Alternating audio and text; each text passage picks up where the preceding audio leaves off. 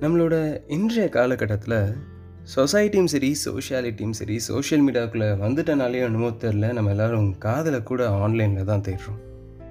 இப்போல்லாம் பத்தில் நாலு பசங்களுக்கு அவங்களோட காதலுங்கிற விஷயமே ஆன்லைன் ஆப்ஸ்னாலையும் சோஷியல் மீடியானாலையும் தான் கிடைக்குங்கிற போது நம்ம ஆதர் சங்கர் அவர்களுக்கு ஒரு ஆன்லைன் காதல் இல்லாமலையா போயிடும்? ஸோ ஃபைவ் ஷேட்ஸ் ஆஃப் லவ்வோட இந்த கதையில் ஆதர் சங்கரன் அவர்கள் இந்த காதலை எப்படி அப்ரோச் பண்ணுறாருங்கிறதும் அதே நேரத்தில் இது கடைசியில் எப்படி போய் முடியுங்கிறதெல்லாம் தொடர்ந்து பேசுவோம் நீங்கள் கேட்டிருக்குது தமிழ் ஹெச் பாட்காஸ்ட் உங்களில் ஒருவனாகிய ஆர்ஷே அண்ணாமலை. என்னோட இந்த லவ் ஸ்டோரி எப்படி ஆரம்பிச்சது எங்கே ஆரம்பிச்சுன்னு பார்த்தா எனக்கும் ஜியானாக்குமான ரிலேஷன்ஷிப் முடிஞ்சு ஒரு ரெண்டு மாதம் கழித்து எனக்கு ஒரு ரேண்டம் மெசேஜ் ஃபேஸ்புக் மூலயமா வந்துச்சு.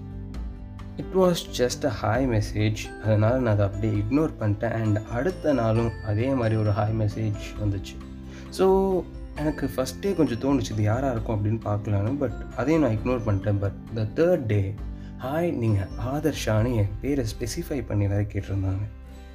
சும்மா ஒருத்தர் நம்மக்கிட்ட ஹாய்னு மெசேஜ் பண்ணாலே அது யாராக இருக்கும் அப்படின்னு ஒரு க்யூரியாசிட்டி வரும்போது உங்கள் பேரை மென்ஷன் பண்ணி ஒருத்தர் மெசேஜ் பண்ணால் கண்டிப்பாக க்யூரியாசிட்டி வரும்ல.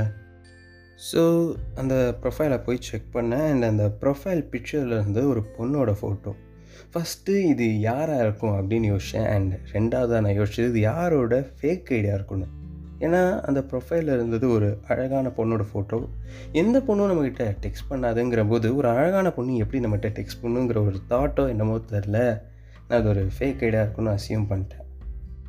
பட் ஸ்டில் இது நம்ம ஃப்ரெண்ட்ஸில் யாரோ ஒருத்தரோட வேலையாக தான் இருக்கும்னு ஒரு தாட் இருந்துச்சு. ஏன்னா நம்மளை யார் தேடி பிடிச்சி கலாய்க்க போகிறா நம்ம பசங்களில் தான் யாராவது ஒருத்தராக இருப்பாங்க. அப்படின்னு டிசைட் பண்ணிட்டு ஃபர்தராக டெக்ஸ்ட் பண்ணலாம் அப்படின்னு முடிவு எடுத்துட்டேன். அண்ட் அந்த டெக்ஸ்ட் அவ்வளோ ஒன்றும் ப்ளசண்ட்டாக போகல. ஸோ இது கண்டிப்பாக ஒரு ஃபேக் ஐடியா தான் இருக்கும் அப்படிங்கிற தாட் திரும்பி வந்ததுனாலே ஒன்றுமோ தெரில திட்டி ஒரு மெசேஜ் அனுப்பிச்சி விட்டேன். அண்ட் அதுக்கப்புறம் அந்த ஐடியிலேருந்து எனக்கு மெசேஜஸ் வரல.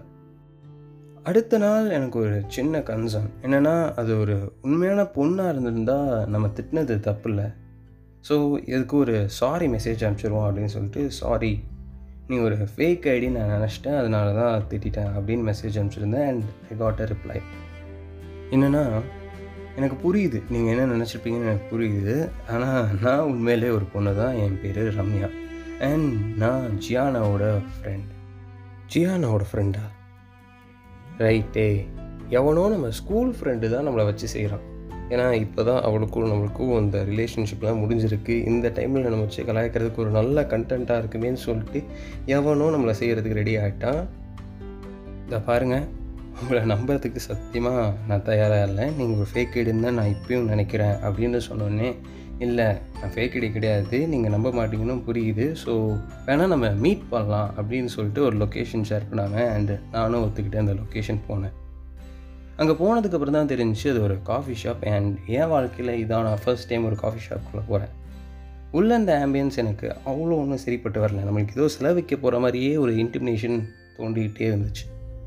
ஸோ நான் வந்துட்டேன் அப்படின்னு ஒரு டெக்ஸ்ட் அனுப்பியிருந்தேன். நான் உங்களுக்கு ஆப்போசிட்டில் தான் உட்காந்துருக்கேன் அப்படின்னு சொல்லியிருந்தாங்க. அண்ட் அவங்கள பார்த்த உடனே எனக்கு ஒரு பெரிய ஷாக் என்னென்னா நான் ப்ரொஃபைலில் பார்த்த அதே பொண்ணு ஆப்போசிட்டில் உட்காந்துட்டு எனக்கு ஹாய் காமிச்சிட்ருக்காங்க அண்ட் தட்ஸ் இன்சேன் எப்படா இது நடந்துச்சு அப்படின்னு ஒரு ஷாக் அண்ட் ஹாயெல்லாம் சொல்லிட்டு அப்படி உட்கார போகும்போது கொஞ்சம் டவுட்டோடு தான் உட்காந்தேன் அண்ட் சுற்றி சுற்றி பார்த்துட்டு இருந்தேன். என்ன ஆச்சுன்னு கேட்கும்போது இல்லை ஏதாவது கேமரா ஏதாவது செட் பண்ணியிருக்கீங்களா இது ஏதாவது ப்ராங்க் ஷோவா என் ஃப்ரெண்ட்ஸ் ஏதாவது காசு கொடுத்து ப்ராங்க் பண்ண வச்சுட்டானுங்களா?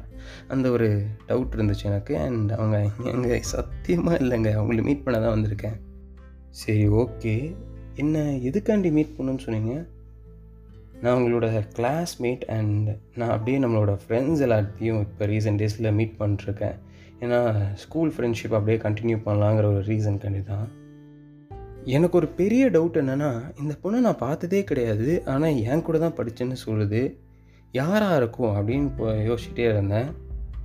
பட் இந்த ஸ்கூல் குரூப் ஃபோட்டோஸ்லாம் இருக்குல்ல அதெல்லாம் அவங்க ஃபோனில் வச்சுருந்தாங்க போல் எடுத்து காமிச்சாங்க. ஏன் அதில் நானும் இருந்தேன். ஸோ மேபி இதுதான் விஷயமா இருக்கும்.